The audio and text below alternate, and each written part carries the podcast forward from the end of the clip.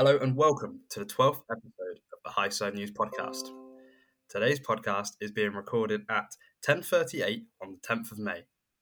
Over the weekend, we had the fourth round of World Superbike action from Catalonia, which saw World Superbike's main man at the moment run away with it once again. Joining me today, as usual, is Short Shift News' owner and author Dawn Hammersley, and MotoGP esports rider and Short Shift News author Jack Hammersley. Dawn, hope you had a good bank holiday weekend. Did you enjoy the World Superbike action from Catalonia? Hi, Luke. Yeah, I really, really did enjoy it. Yeah, exciting racing. We, we sort of knew what was going to happen, but behind Alvaro, there was a lot going on. So, yeah, it, it was great racing as usual. It really was. Uh, Jack, I hope you're all good, mate. What were you, what are your thoughts on World Superbikes at the moment? Do you think it's becoming too boring with with Alvaro, like Dawn just said? No, because I think I'm choosing to appreciate what, what we're seeing because we're seeing something we've never seen before. But then there's action behind him, which you, got Toprak, Rinaldi, and Rea, and Bassani, and all this palaver that's gone on behind him. But you know, Bautista's, you know, he's making a tyre last that notoriously loses all of its grip after ten laps maximum. So, just I'm just choosing to enjoy what I'm seeing.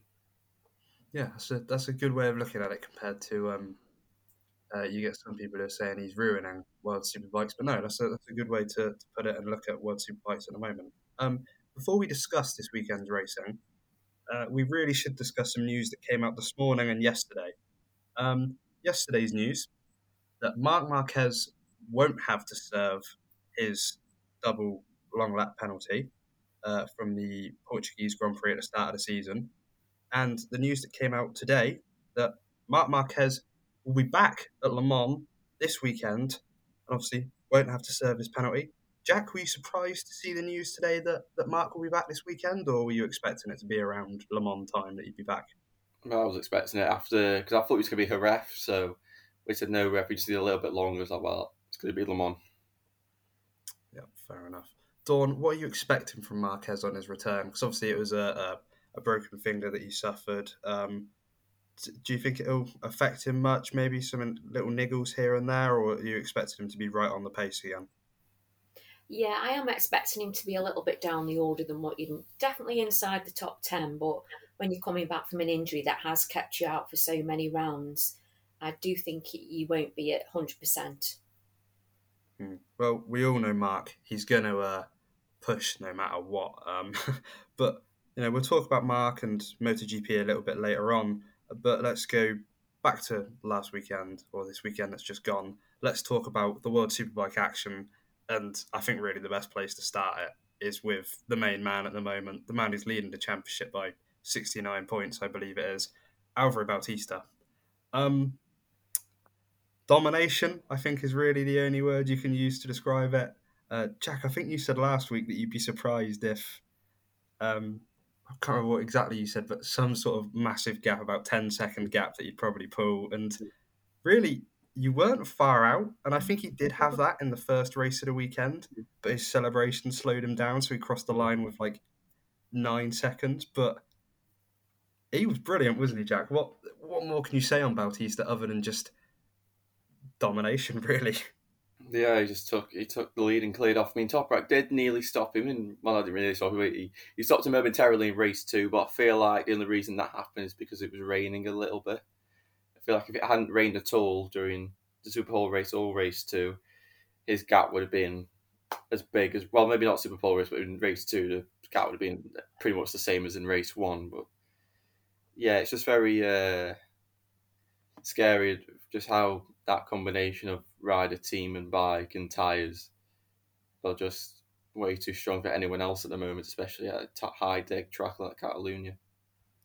Yeah, it um Dawn, it is worrying, isn't it, for everyone else really? Because Ducati came with this this new version of the the Panigale V4, and obviously Bautista has announced as well that he's re-signed for with with Ducati for 2024. So again, uh, something for the riders to worry about next season with Bautista staying with Ducati again for a third year on the bounce yeah, it, it, must play on the minds really. They think, well, not only can I, am I going to have a chance at winning this year, I won't probably be able to do it next year, but you just don't know what's going to happen. He may have, suffer a few mechanicals, you know, an injury or something. You just don't know. But he's riding amazingly, and you just can't fault him. And he, and he is good to watch. He really is. Jack, you said it a, a couple minutes ago. It is just the the perfect combination of rider and bike, and it's things that we we've seen in the past. We've seen it with Marc when he first got on the Honda, Rossi when he first got on the, the, the Yamaha, and it's now just the Bautista show, really, I guess you could say, in World Superbikes. We've seen it in the past. We've seen it with Jonathan Rea when he first got on the Kawasaki, but it's just great to see. And I know people don't like it. People want to see the close racing for first, but you still have the close battles for second place. Is is the way that I look at it. Um, I mean, in race two, you had well, Toprak finished second in every race, damage limitation for himself in the championship.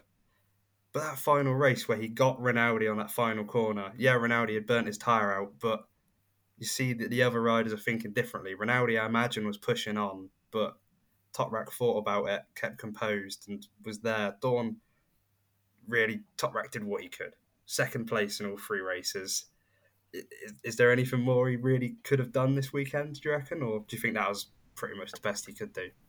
Yeah, I, I think Toprak was probably thinking it's a perfect weekend because he probably knows he just hadn't got enough to catch Al- Alvaro up. So yeah, he's done the best he possibly could, and you know he stayed on the bike. He's fought strong all weekend, and like you say, the battles behind they're not only for like second and third. It's, it's sort of from second to seventh and eighth, and it was really good viewing. Yeah, and it's really got the mixture of manufacturers involved. We actually had a BMW involved in the fight at one point this weekend, and that was that was great to see a BMW up there. Again, the others struggling, and we'll go on to them in a bit. But we had three different riders in third place this weekend.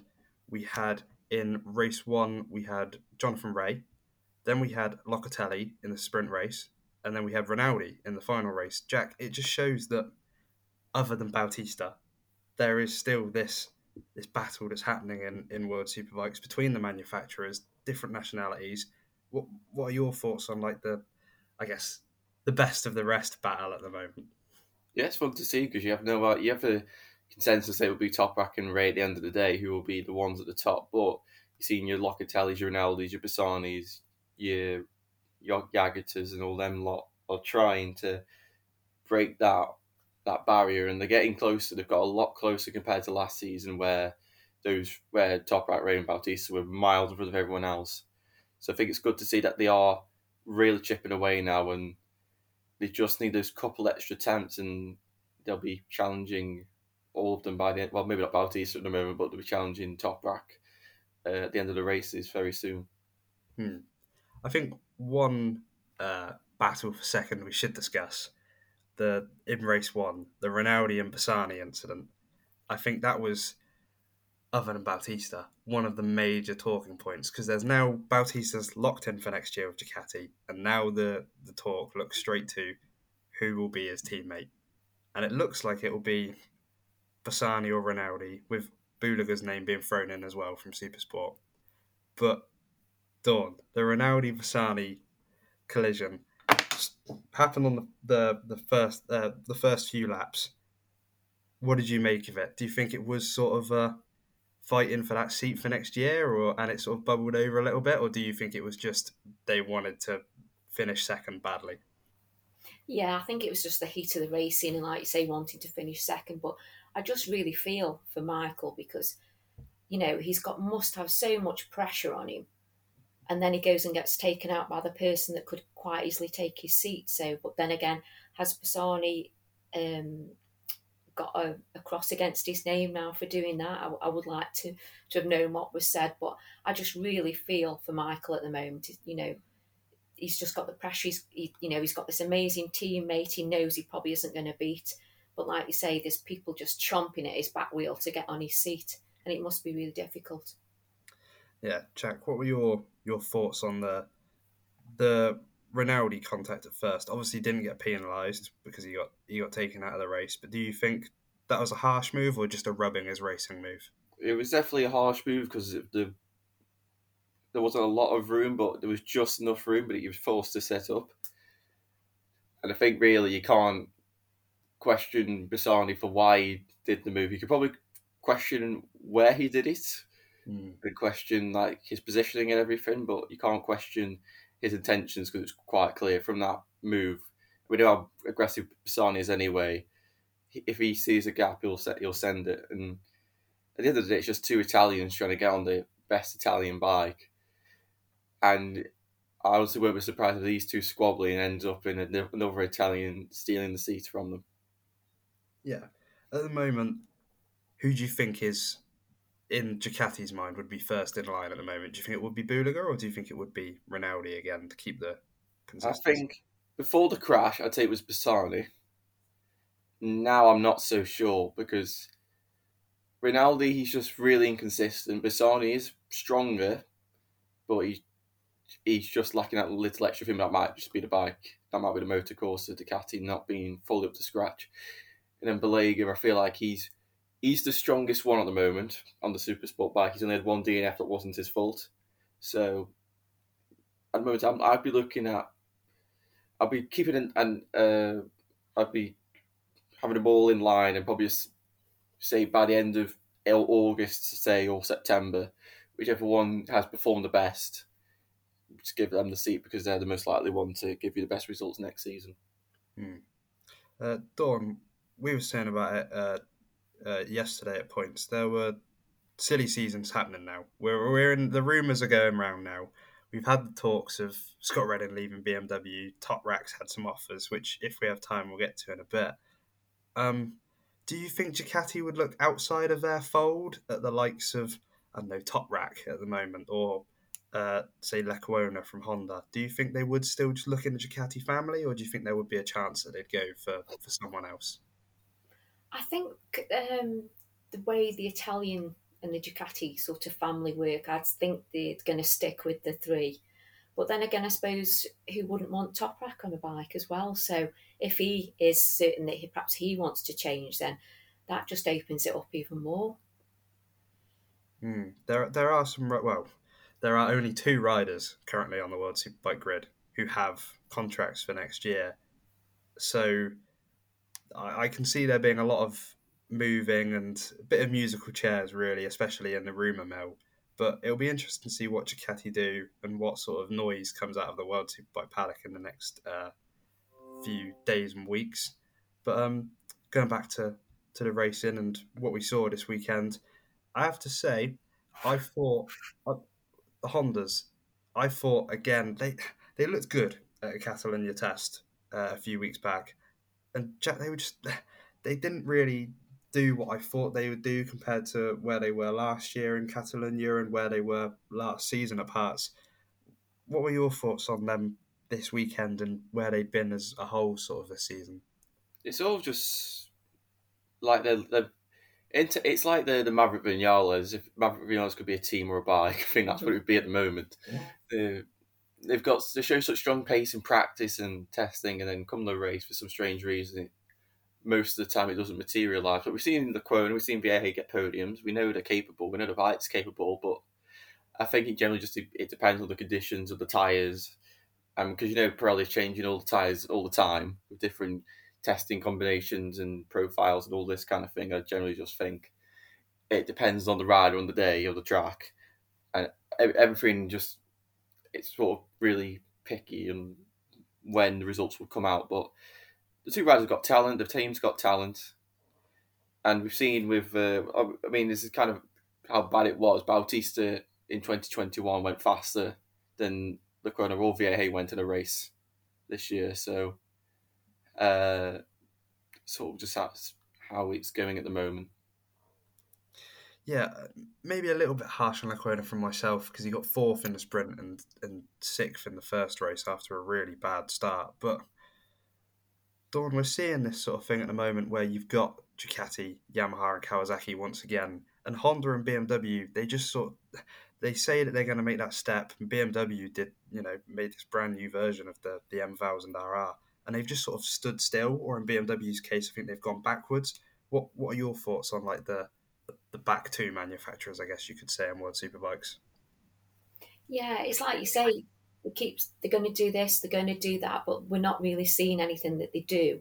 and every sort of season, oh yeah, we're developing this, developing that, but you need to sort of get results. And I think with the two Honda riders, you notice that one round Lecuona will be up there, the next round he'll be nowhere, and they seem to change places. They're never sort of locked together, like they'll have a fifth and a sixth or something like that. It just seems to take turns each round in improving a little bit for one or the other, but they're not both consistent at every round. Hmm. Just looking at um, Lecuona's results, um, a sixth, a fourth, and then a a ninth. So again, it's it's like what we are saying. There's, there doesn't seem to be the the consistency from them, and Vierge an eighth, a ninth, and then a sixth. So again, it, it's the thing of I guess like what Jack was saying, it's the conditions at the time, and the bike seems to be very temperamental on what it likes and what it doesn't like with with tire wear and stuff. And they were saying Lecuona likes the bike moving underneath him, but again, you, you can't really see the Honda supporting that. And Jack, do you think Lecuona's time in MotoGP at Jerez maybe messed his mind up a little bit at the start of the weekend and held him back a little bit, or do you think that wouldn't have affected him too much? I think it would definitely affect him in FP1 and FP2, and then naturally that would be a bit of a domino effect. But I think it wouldn't affect him too much. But between Toprak and Assen, it cost, it cost him possibly a chance of fighting for the maybe not fighting for second place in the first two races. So I think it definitely hampered him a little bit because of the changes in chassis, with tyres, brakes, everything. So, but I think I just don't know. But I think Lecuona only got fourth place in this Super Pole race. Could have it rained at the end, and Lecuona's a very good wet weather rider. So, and I think he just thought, I'm not. I've got to push, trying to get the best points possible. But it's sort of just hard to gauge what's going on in BMW and Honda. But and also you got they've had the super concessions. That seems to have brought them on a little bit, but not enough. So I wouldn't be surprised if if they get even more super, like BMW are. I mean, I would be surprised if after round six they get even more super concessions, maybe super duper concessions to try and help them find something. But, yeah, yeah, it's. I think you. Yeah, we'll talk about BMW. You've you've brought them up nicely there. Um, really, the only rider who could do it for BMW this weekend was Garrett Gerloff they said about it in commentary a weekend. He's got good memories of Catalonia. He seems to like the track. Um, really, for the bike that he's on, he's on the Satellite Bonovo um, Action BMW. I think he put in some really good results. Ninth place in the first race, seventh race, uh, seventh place in the sprint race, and then uh, tenth again in the, the final race. And he's now above Scott Redding in the championship to be the top BMW in the standings. Dawn Garrett's weekend, I think really for what he can do in the package he's given, pretty good results. Yes, definitely. And like you say, he shouldn't have been really there. You'd expect Scott to be there because on the package here. So yeah, that was probably uh, Gerloff's best round, and it'll probably give him motivation to to perhaps even do a little bit better in the next round. Yeah, I think at this point, Gerloff should be uh, in line for a factory BMW next season, especially if Scott does leave, like the rumours uh, seem to be around him at the moment. Jack, I, I, I, feel like I always ask you this every week. BMW still clueless on what they where they are really from what they they're standing of. We've got Baz, who's still I imagine still recovering from his injury and still not fully fit. Scott Redding had technical problems towards the end of the weekend and um, we had the stand-in of Lopez, who did a decent job from from what he could do. But really, do you think? And we'll talk about this actually. Do you think Tom Sykes? He's left Puccetti Kawasaki now. That was also some news that came out. He's to temporarily return to, to BMW to replace the injured Van der Mark. Do you think Tom Sykes will help bring the bike on a little bit during the season, or or not with his previous experience on the BM? I should hope so, but um, it's funny when Catalunya, Tom Sykes previously had that record before Bautista broke it, but Tom Sykes is like a second or something like that faster than Scott's ever gone or Garrett's gone, Baz has gone, Van der Mark's gone. It's it's quite ridiculous how that bike somehow gone backwards. I don't know whether it's the ECU, I, I don't know what it is, but they've, they've gone backwards, and I think they need to get that bike back because when Tom was. It's funny when Tom was developing that bike. It was very strong. It was constantly in the top five fight. Him and Vandermark could fight for top fives, and even a podium at Donington. In wet conditions, they fought for wins. And then ever since Tom's left, Scott could just maybe snatch a podium if Rea went down or something like that. But ever since then, it's sort of gone backwards and backwards and backwards and backwards. So I think Tom, you never know, Tom the, the man they need. Yeah, I uh, I did notice that as well on the graphic when Bautista set his fastest lap in qualifying.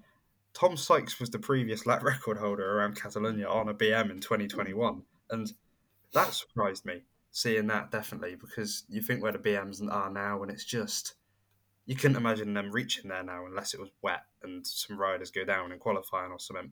But Dawn, I sort of skipped over it a little bit. Tom Sykes leaving Puccetti Kawasaki. Could you see that coming? Was that sort of writing on the wall as such that Tom eventually would leave from where he was from the results they've had? Yeah, you, like the commentators did mention that he just can't keep going on like that. And then I thought, well, if he was to leave, where would he go? And obviously, this has all happened that he's he's got the standing BMW ride. And I was thinking, did he perhaps know about that perhaps before he left and probably thought, well, I'll go my chances I don't know how long Vandermark's going to be out for. So I did feel it was coming, but then I didn't really know if he would actually leave and, you know, not have a ride. But um, it will be interesting to see what happens. I mean, what will happen if he beats Scott Redding in the next round? You know, yeah, that will be exciting to see. That was something that had crossed my mind as well. If if Tom Sykes can beat Scott Redding, this is from what I was thinking about it. This is Tom's last true shot to prove that he can fight in World Superbikes. Not for wins. I'm not expecting Axe to package is awful, but if he can fight for you know top tens even like Garrett did this weekend at rounds, then it would be a good showing from Tom because they were saying I think I read somewhere that Vandermark they're not expecting back till Magny Core, which gives Tom four oh, rounds on the BM, including Donington Park. Yeah. we all know Tom goes well around Donington Park. Even last year in his poor BSB season, really, he showed up at Donington Park. Jack, what would be a good result in your opinion from Tom Sykes on a factory BMW after the Misano test and the Misano round around Donington Park? I say top. Well, I don't in fully dry conditions. I don't think anyone on that BM's got. Maybe Vandermark's got sixth place. Was it Indonesia? But that's in that's a very strange track with conditions and stuff. So I think at a normal race, I think the highest anyone's got is Gerloff with ninth.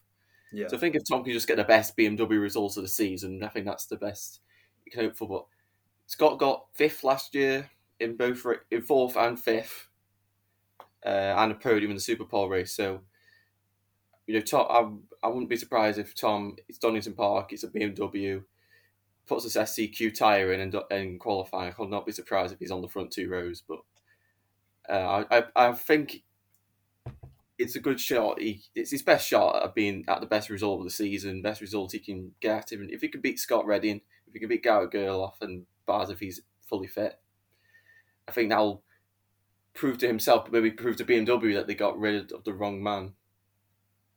Yeah, because, yeah, I, I I'd forgotten about that until I saw the news that Tom was going back. Scott was the man brought in to replace hmm. uh, Tom Sykes, and it seemed at the time that Tom was almost forced out the door, so Scott could come in for big money. I imagine at the time, and it's not really worked, has it, for, for Scott or BMW? Dawn, uh, there was a spat before the season between Tom and Scott on social media. Do you reckon we could have some some fireworks in the garage, especially if Tom starts beating Scott at, at some rounds? I think it'd be very interesting to see, and they're quite um, lively characters, and they've both got a really good sense mm-hmm. of humour, um, especially Tom. And I mm. think uh, in any argument that way, Tom would probably win as he did on the social media spat over Ana Carrasco. But yeah, I think it, it could get a little bit heated in there, which is makes things really interesting. yeah, it's uh, it's going to be fun and it's going to be interesting for Tom, and I hope it works out for him. Um, another Brit actually who had a very good weekend, I thought, um, Bradley Ray. I thought he had you know, very good showings. Race one finished 12th because Petrucci got disqualified. Um, the sprint race, he finished 14th, obviously no points. And then he finished 15th in race two. Jack, Brad Ray's, second race weekend in World Superbikes this season. What did you make of it? Because I thought personally that's where he should be this season. Yeah, he's done good. I mean, Tamburini, the same track, got 10th, but I think I can't remember what happened in the first race of last year, but I think the competition was a bit not slower, but weaker in terms of the midfield. But Brad's just doing what he what he can do. 12th plate, first well across third line, 13th, but to get four points and then uh, another point in race for uh, race two, I think that's just the best he can do at the moment. Plug away with him, him and the team, try and get the bike developed for his riding style. Try and get it.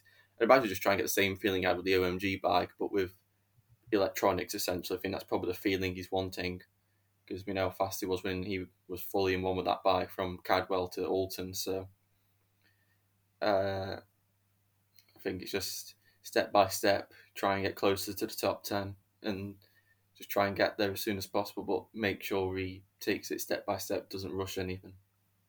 Yeah. Dawn, how do you think his progression's been these last two rounds? Because I think, like Jack just said, he has been taking it the step by step way. He's got a good mentor in um, Shakey Byrne. What what have you thought of, of Brad so far in Worlds? I've been really chuffed with his his progress. Like you say, you can't ask any more. He's learning all, you know, some circuits. Perhaps he's been to a few, but everything's new. New team, um, riding in, you know, quite hot weather as well. That you know, that's a different because it's always dreadful over here at the moment. But yeah, he's doing everything right. You can't ask any more of him. Yeah, I think he's he really is putting in a good show, and it's it's where sort of I expected Brad Ray to be, and I'm not meaning that in any criticism. Brad's a talented rider, um, but it's a tough paddock to come into, especially where you're only doing the European rounds. Um, and really, in these European rounds, he's got to prove himself to to get onto a, a bike next season that can run the whole season and could be slightly more competitive than the, the package he's on right now. Because at the end of the day, he's got to fight for a GRT Yamaha spot would be the next sort of logical move for him. Whether he'd get one, I don't know, but it, it, has been a good good progress so far. Um, we'll end World Superbike talk with Jonathan Rea.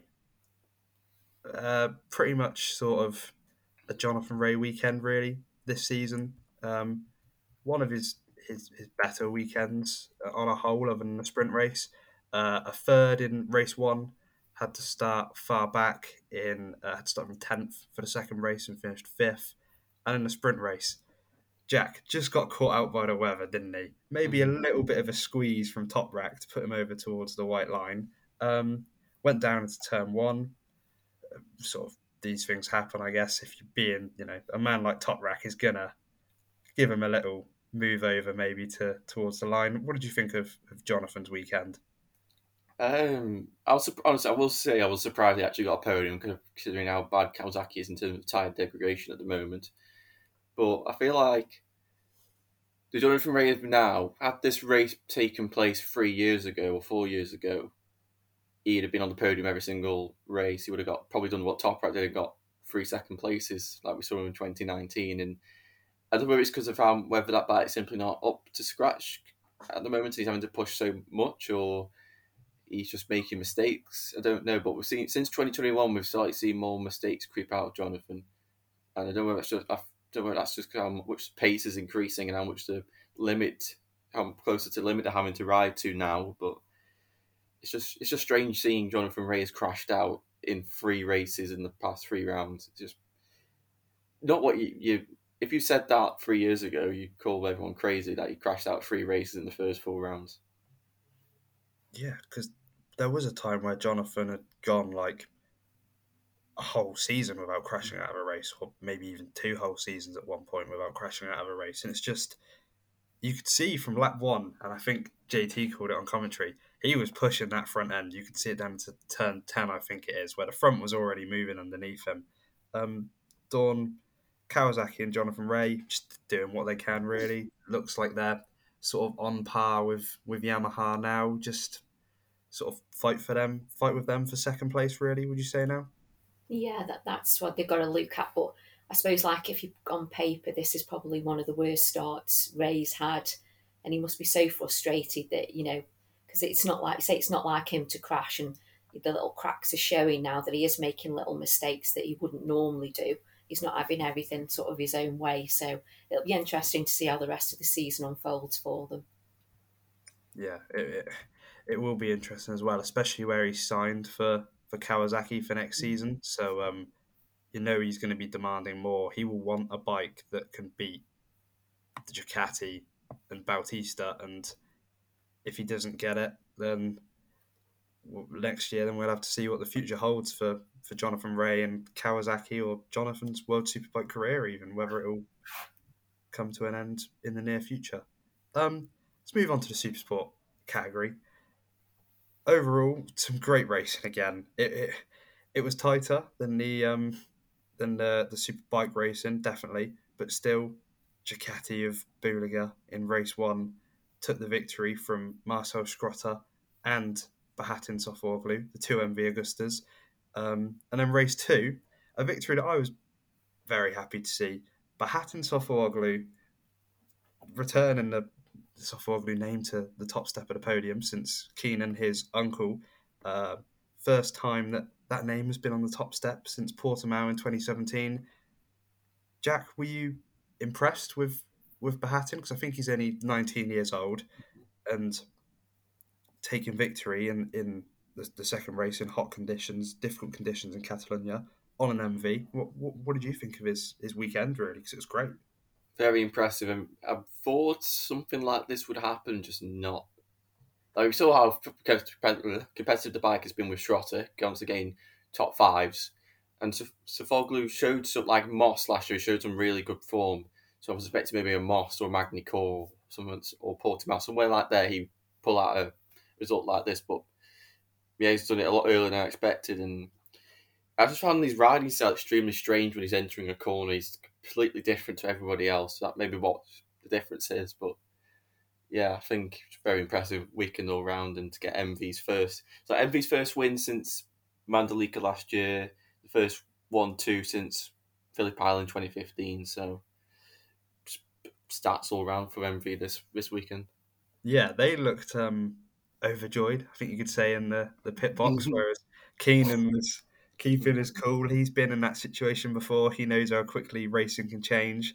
Um, Dawn, I, you know, you can't really fault MV this weekend. Really, they had a, a good weekend all around.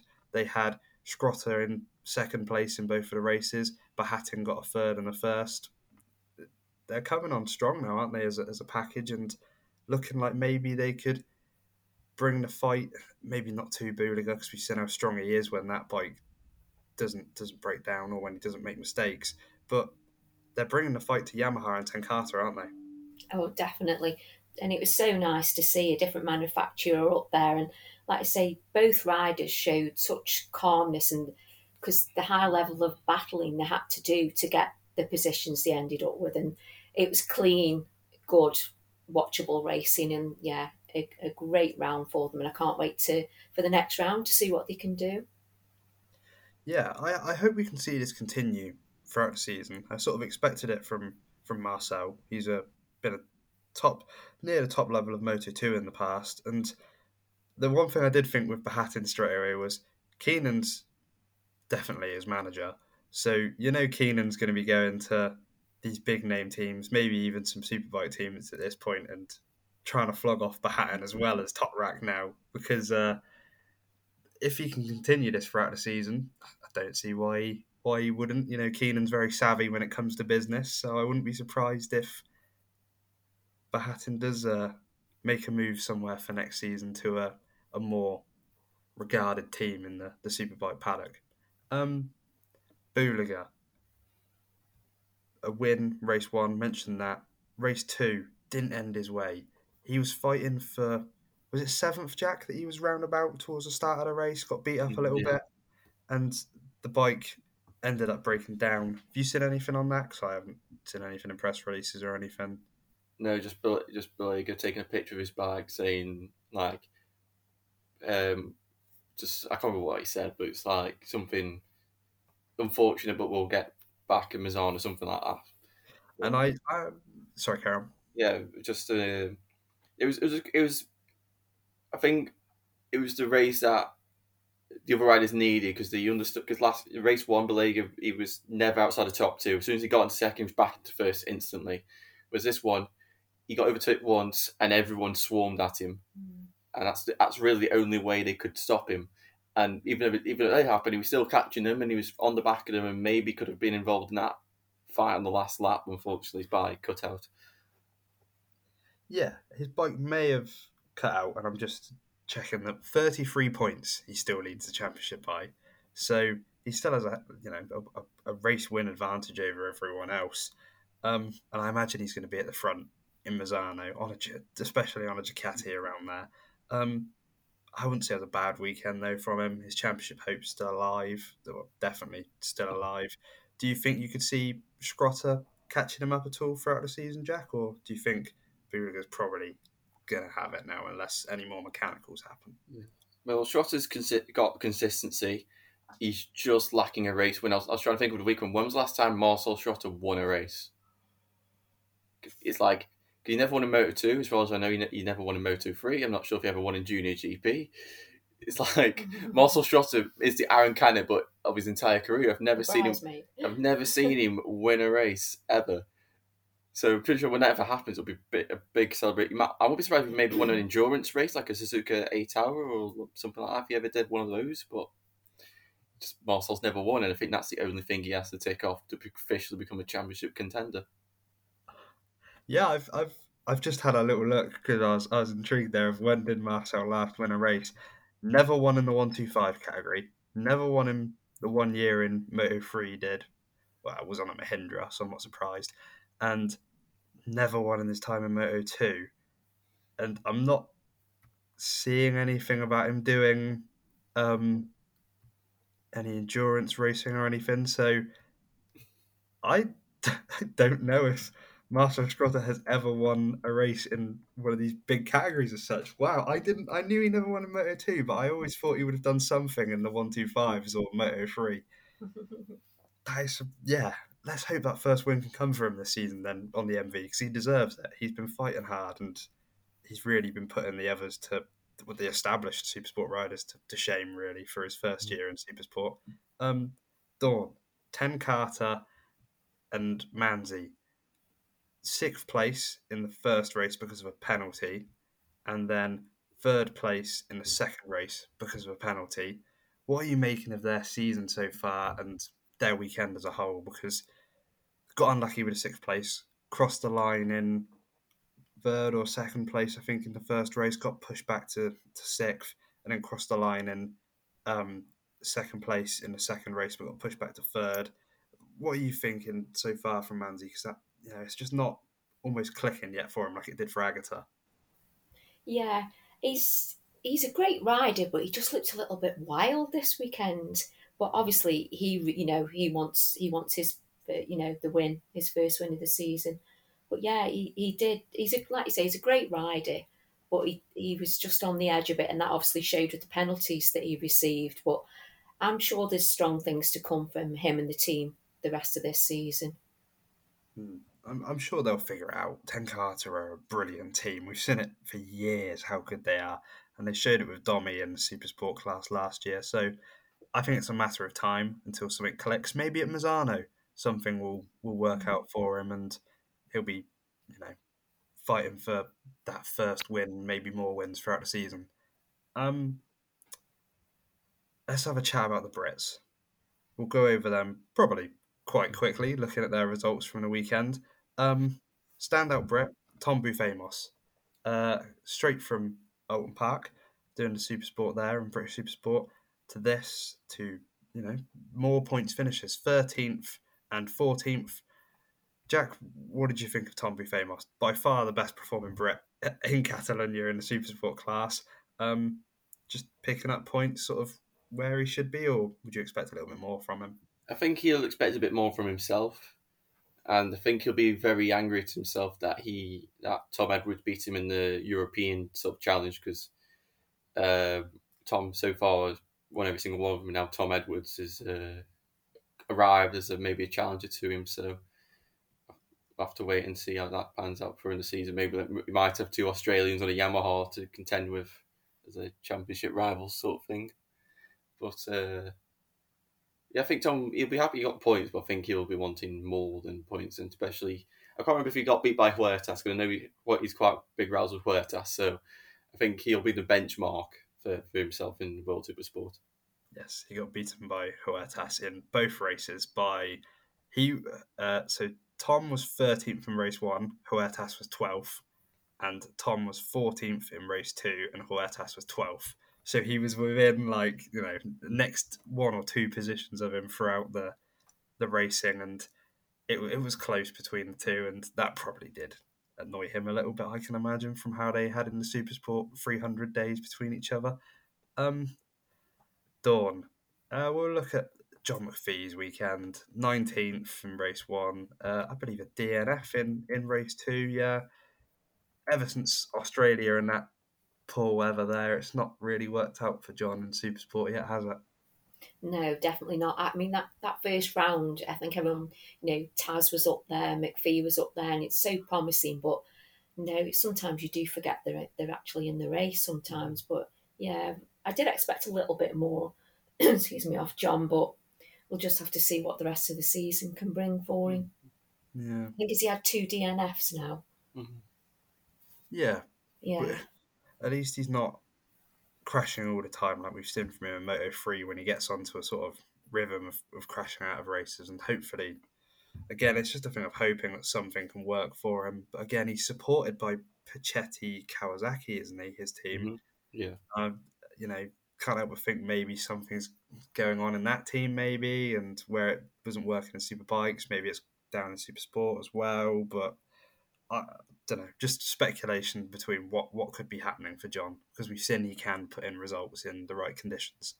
Um, Harry Truelove had a big crash in was it qualifying where where he had a did we did we we never saw actual footage of what Just a high side. That's all he said. Yeah. He was a high side, but the bike, I think he just high sided. The bike just landed on its side and just scraped along as he slid across the floor.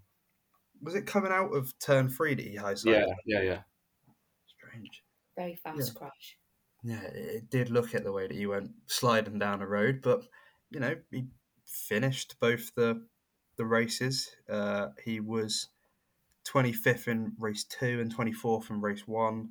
So you know it's just sort of you know he's on the Dynavolt Triumph. It's not the greatest package there. Tuuli's doing a decent job on it, but sort of what you'd expect from him, and it's you know it's, it's, it's good to see how he's doing. Um, Jack will come back to you for for Tarran with the, the Honda. We spoke beforehand. He's getting a a, a test in Misano on the the Superbike Honda.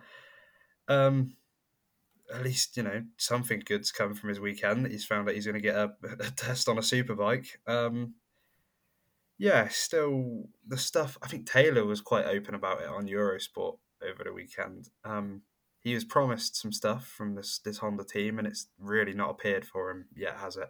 I don't even know where he finished in the end. Twenty seventh last in race one, and twenty third in race two. What, what can you say about Tarran's season? Really, what you know, it, it's not been great, has it? No, in the dry, it's been a complete disaster. The bike's not competitive at all. And yeah, whether it's just Petronas and World Tour bikes don't go hand in hand or what, I don't know. But I'm just hope. I think there's all everyone's just hoping there's a, that that bike can magically find three seconds from somewhere because we see in the roads on the roads it's a it's a machine. It works really well. The engine's really fast. You get to world and it's just terrible. It's questions. It's like, is it the regulations having to run? Is it just because the bike's terrible itself? It's, no one knows. No, I'm just hoping they can find a bit more speed somewhere. Yeah, I don't think it's definitely not the riders. That's the No, one no. thing I, I, I can say. Norrodin and Taz are not this this slow. They wouldn't be at this level of World Supersport if the bike was competitive. Um, Dawn, I'll ask you the same. I'll ask you about his test. Really, it deserves it. I'd say after what he's been through at the start of this season, won't be high up the timesheets, but if he can put together a good test, it could be what he needs to get the attention of superbike teams for for next year, couldn't it? Yes, definitely. And like you say, he needs anything and everything he can do to get his name a little bit up there and for teams to take an interest because he's such a good rider. And it must be so, you know, demoralising that every weekend he's just round at the back and but that's where you expect him to be now, unfortunately. But he's riding the wheels off it. Yeah, he took the gamble, went to Supersport with the Honda. It's not working out. Needs any way to get into World Superbikes now, and the only way you could see it happening is if the MIE squad get rid of Granado or Syahrin for next year, and then Taz will be most likely a, a scrapping for 15th place in World Superbikes next year if he could get onto that. And that is the only place I could see him going to. And good luck to him in the test. I hope he can do something and maybe catch the attention of the team, especially. But it's been a demoralising season. Dawn, that, that word you used was definitely the, the best way to describe it without calling it borderline sort of depressing, really, to, to watch. And maybe for Taz in his. Because he's gone from fighting at the front in BSB to fighting for last in World Super Sport, which is not where he'd want to be. Um, yeah, but I think that sort of wraps up the World Superbike paddock. Um, we were all right in our um, predictions for the Superbike category. Um, I think you both said Bulega would do a double in Super Sport, and I said Bulega and Manzi. So we got one. We got one in that. Um, but yeah, I think we've covered World Superbikes and the news that have come that's come out of that uh, championship. Uh, the next thing really is MotoGP this weekend, the thousandth Grand Prix uh, at Le Mans, and actually a World Superbike rider will be taking part in it on a factory Ducati. Danilo Petrucci will be replacing Enea Bastianini. Um, what's the weather meant to be at Le Mans? Does any is anyone? What's doing now? I was I, I gathered that's where you rain Friday, rain potentially on Saturday, rain potentially on Sunday. So it's it's gonna be one of those weekends. Mm, actually, just saying that it's just started raining here. Um, it's like it doesn't. It, the weather doesn't know what it's going to do with itself. Essentially, it's like fifty percent, thirty percent, twenty percent, no zero percent. It doesn't know what it's going to do. That's just Le Mans all over, though. Really, mm. isn't it for MotoGP? Um, Jack, if it's wet, because it, it might be, can Petrucci win, or do you think no. it's time away? No. Can he get a podium? No. Oh. No. Okay. What, what what would you expect from him in the wet? A, a point position. I, I, if it was Petrucci riding that bike since the start of the season, sure, I'd point down for a podium, top five finish. But because he's not ridden the Super. Because remember, he rode the G. He rode the. I mean, because it was a Suzuki, never ridden the Suzuki before, but in the wet, he didn't do anything in Buriram. So going off that basis and going off the basis of how the likes of Lecuona has done, going back on the Superbike, maybe when Cal first went back on it, it takes time to get used to MotoGP bike. So wet or dry, I think it's going to be very hard for him to get a point. No, yeah, because I know there's been a lot of people in the media hyping up his return, especially if it's going to be wet. And Jack Miller has been hyping it up as well. Actually, I, I, I saw over the weekend because he was at World Superbikes watching on. Um, Dawn Petrucci seems like the nice guy of, of the paddock. So you are you happy to see him getting a, a shot on a MotoGP bike again after how his time in that paddock ended with Tech3? Yes, definitely. It's great to see him back, and it's nice, respectful that they've asked him I think, to go and like cover that ride. So I'm excited to see what he, he can do. But I agree with Jack. I don't think he's, you know, going to be a podium finisher, but I just hope he has a really good weekend. Yeah, I, I hope he does as well. And uh, it'd be good because his World Superbike campaign hasn't been outstanding so far, you could say, from the, the team and the bike that he's on. Well, he's not a Ducati, but probably down to the overall package of the team have given him. Um, but no, yeah, I'm excited to see Petrucci back. It's good to see him back. Uh, another stand in. And some people were saying, why didn't they pick Bautista? I think the obvious answer for that is they don't want him to get injured. Mm-hmm. And I mm-hmm. think that, that really, you know, it's meant to be potentially bad weather. They don't want their main man in World Superbikes to go there for you know sort of a bit of fun really, and then end up on the floor with a broken ankle or something, and then ruin his World Superbike campaign. So I think that's really the straightforward answer to that question that some people had on social media. Um, obviously, we got the return of Marc Marquez, expecting him to cause chaos. Um, as always, a little bit of havoc, especially when Marc's around. That normally happens. Um, Jack, we had the, the Ducatis dominate there last year. Are you expecting the the same again? Yeah, wet or dry, I'm expecting the same. Yeah, I think it's uh, it's really the, the way to look at it. Will um you expecting sort of Pecco of Jerez to arrive again this uh, this weekend in, in Le Mans? Yeah, he was strong there last season before the crash, um, so can't see why he wouldn't turn up. You know, he's, he's won their Moto two. He's he's always done well at Le Mans, so I feel like uh, no matter what condition they throw at him, I feel I feel like uh, the only way he can be stopped really is if it's a flag to flag. Yeah, I think that is probably the the main way that he will be stopped. Um, Dawn, the French boys of Zarco and Quartararo, obviously they'll have hopes of a podium and a race win at home, especially Zarco. Um, Quartararo's season has not been great on the Yamaha. What do you reckon we'll, we'll see from them at home? Do you think Quartararo will be hoping for something, but where the Yamaha's been poor this season, do you think we really will see him up there?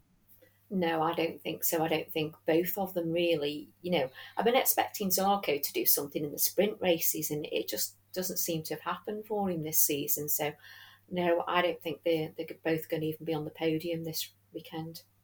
Yeah, you've just made me think actually, where is Zarco in the championship compared? He was third after Termas, but then he slipped. Mm. I think he slipped down. It's going to be to about. Well, the thing is, from third on, from third down to like ninth, there's like only two points or something ridiculous like that. So he's in he's in that part there. He's he's going to be in the top. He's in the top ten, but he's in that weird part where there's like hardly any points separating the top, like six of them. There are nine points separating Jack Miller in fourth to Quartararo down in eleventh. Mm. So and Zarco is ninth at the moment, but if he had two points more, he'd be fifth. So, it, yeah, it really is tight in that part of MotoGP, especially at the moment. Um, Jack, what do you think the KTM's this weekend? I'll ask you about their chances. They were good in Jerez. Um, Jack likes Le Mans. He he likes wet conditions. Um, Binder showed it in um, the sprint in Termas. Do you think we'll see them fighting up at the front again? Sure, we just you just never know with KTM, unfortunately. But I'm hoping there will be. I'm sure Jack will and Brad will wrestle that bike to get as far up the end as possible. I just don't know how they just will fare. But I feel like they've definitely made steps. I feel like at least one of them will get into Q2. I'd probably put more money on Jack doing it, just feel like he's a bit stronger maybe on the one lap pace. But I feel like come the race, uh, Brad will fight his way through whatever position he's from. Miller the same, and if it's flag to flag or wet, Jack Miller's your man to put a bet on. Yeah, yeah. If it looks like it might rain at the start, then uh, if it hasn't started, then definitely, yeah, it would be worth putting money on Jack to to do something. And actually, something I've forgotten to bring up, and I wanted to mention. I don't know if you saw Aleix Espargaro's interview with the race, mm-hmm. where he said that he believes at the moment, he's fairly sure 2024 will be his final season in MotoGP. Um, Jack, does that surprise you a little bit, seeing that Aleix might be on his way out, or do you think he's at that age? He's got the young family now. Sort of, he said he wanted to do test riding. So, are you surprised or not with that? Not really, because he said he was going to retire after 2020 or 2021, and I think of the success he was starting to get, he went, "I'll just keep going until the success stops." So he just stops having fun racing and I think now with how the sprint races are and how aggressive everything is, and the era, the the era, the era he's come from, uh, I think he's just struggling in this time now where if you're not aggressive, you're getting barged out the way, you're dropping so many positions. even even if you are the fastest guy on circuit. So I'm not surprised, but I think he'll he's done a good job testing that Aprilia, getting it to where it should be. So I feel like a test rider role will be good, and I'd like I think he'd be the kind of rider to do wildcards at his home races and stuff like that. So I think it'd be good move for him. And I know how much of a family man he is with his kids and everything. I think he'd much rather be at home where he doesn't have to risk getting all these injuries and stuff like that. Yeah. Um, yeah, I wasn't too surprised seeing that either, really, with Aleix sort of was talking about it the other day to some people that I think in an Aprilia seat in the factory team will open up in the at either at the end of this year or the end of 24. Um, Dawn, Aleix Espargaro, 13th in the championship, not been his way so far. What did you think when you know you sort of heard that Aleix is fairly sure he'll be gone by the end of next season? Yeah, I'm sure Aprilia it'd be a very sad day for them because they've had a really good partnership. But I suppose if he stays on as a test rider, he'll still be part of the Aprilia family. But and then you can't help but think what happened to his brother. Has that played on his mind a little bit more, like you say, with the family aspect thing? Because that's been a tough injury for Pol. I think you know. So has that played on his mind a little bit? So it's it's the best decision for him.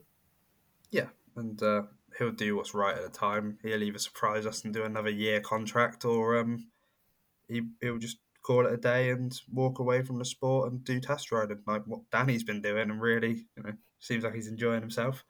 Um, yeah, Aprilia not having a great time, but uh, well, uh, not having an amazing time at the moment, especially with and Miguel. But uh, we'll talk about some predictions for for this weekend. Doesn't look like it's going to be an easy one. Uh, the, I'm not sure I'm going to go with it. Uh, we'll go straight in with the Moto 3 category, though, because as always, you never know where that's what's going to happen in Moto 3. It always throws up some random some random results. Um, Jack, do you have any idea who you're going for, or if it's dry, Sasaki. If it's wet, I'll go with Suzuki. Sasaki in the dry and Suzuki in the wet? Okay, yeah, yeah, I, I, I, I see that. Dawn, what are your um, what are your Um, thoughts? I'm thinking Masia for a win. Yeah, He's, uh, he's coming on strong at the moment, and he was good there last year, so he's my tip for the win. I've backed Masia the last two rounds. I'm, I'm, I'm sticking with him. He's, he's, he's getting there. I'm, I'm, it's gonna happen. I'm, I'm gonna be stubborn and stick with him until he does get a, a win now this season. Um, Would you be on you? yeah, yeah, no, I'm One- strong this week. the one week none of us say on cheat, he'll appear randomly and, and do something.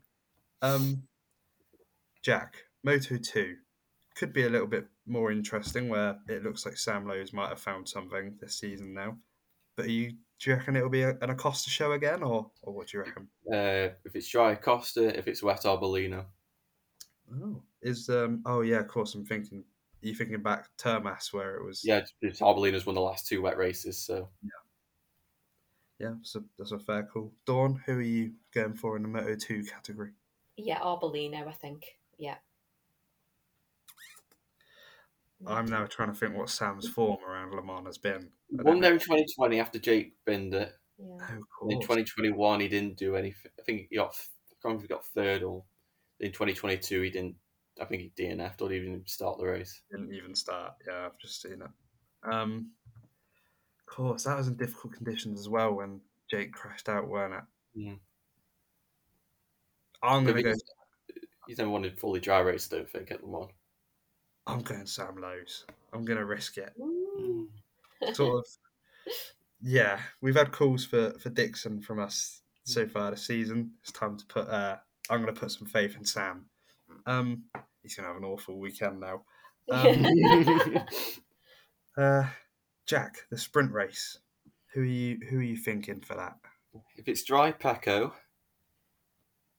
If it's wet, Marquez. Ooh. Oh, the return of Marquez. Okay, yeah, yeah. What are your thoughts behind Marc in the wet? Just because he's a good wet Just weather 'cause- rider? Whoever rider, it's a sprint race. He'll go hell for leather. He'll bin it, bin it will win it. Yeah, So, like he did in that.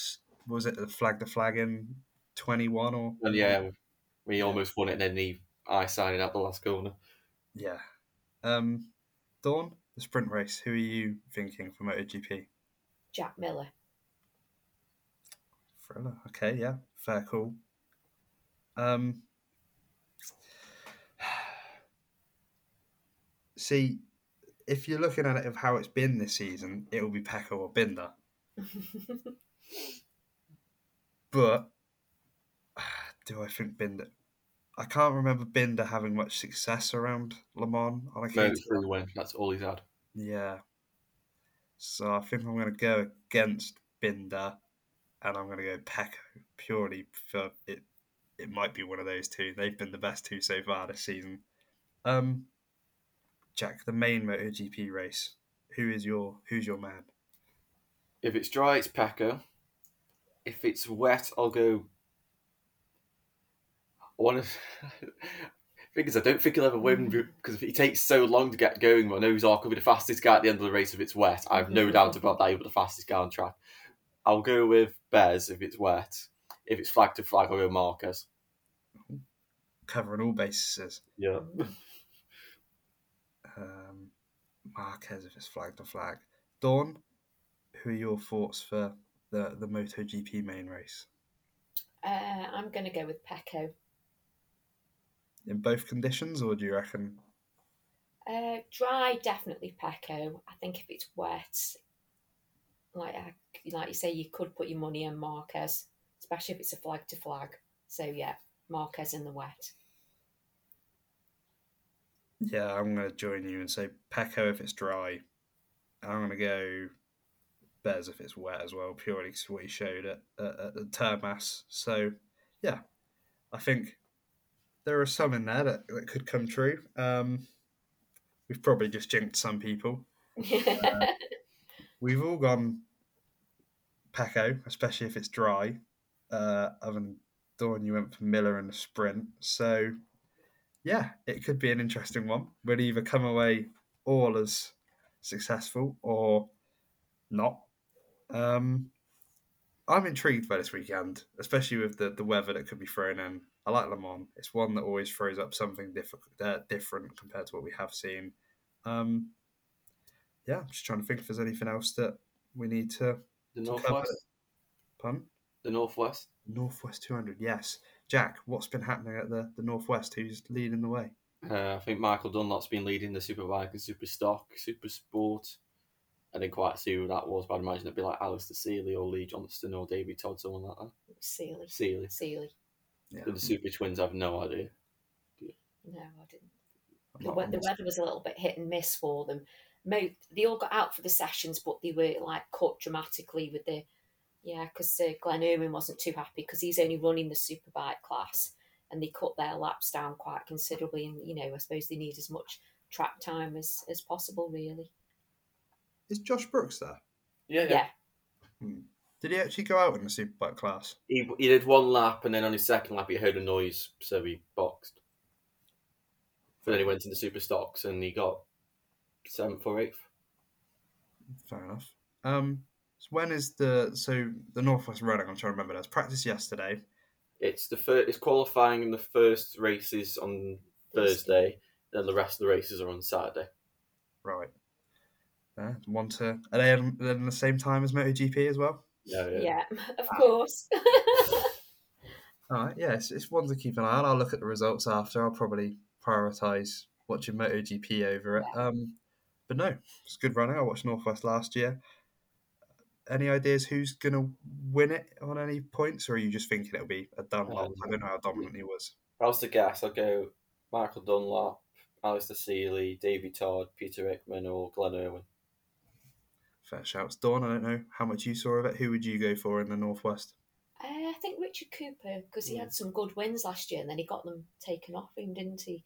Because he did say he wouldn't race there again, but he, he is. He's he's turned up. So I think Cooper, yeah, uh, Michael Dunlop, Hickman, Davey Todd, they'll all be in the mix. Glenn Irwin's won every single Superbike race there since 2017, so Yeah, he's got a streak to hold on to. yeah. Put your money on. Which is probably maybe. why he's so angry at not having much Yeah. track time. Because it's putting him at disadvantage. He was actually swearing live on TV. Oh god, yeah, I'm I'm, I'm not su- I'm not surprised. Um, yeah, it's normally good racing from the northwest. Uh, I'll probably watch some highlights after it. Uh, I'm gonna go for Dunlop. I'm gonna go for him. He looked good from what I saw the, the, the time sheets, and uh, you know, it's the Dunlop name. I'd like to see him win winning there, and yeah, hopefully we'll we'll we'll talk about that next week and see who was good there. Uh, how long until the TT now? Germany. It's, it's quite a while still, isn't it? Donington, so Yeah. like you're looking at late May, early June. I think it's when it when it starts. I'm not Yeah. quite, I'll just quickly check. Yeah. So I was just thinking it's coming to that sort of time of the year now where the BSB break happens for for the TT week. Um, yeah, the road race. of May to the 10th of June. So end of this month it, it starts then. Yeah, not not far away then from the TT. So that's where they're all out practicing at the northwest, and that'll be one to keep an eye on later on this year. I think we've we've covered everything that's happened in this hectic week of, of news from bike racing and uh, everything that's been been going on and riders moving and races and Marquez coming back to racing to cause chaos in Le Mans. Um, yeah, we'll be back next week to discuss the 1000th Grand Prix from Le Mans. Make sure to follow the Highside News account on Facebook and Instagram on at Highside News. Make sure to follow Short Shift News as well and all of us on social media. All of our links will be down in the description of wherever you're watching uh, or listening. Thank you to everyone for listening and goodbye.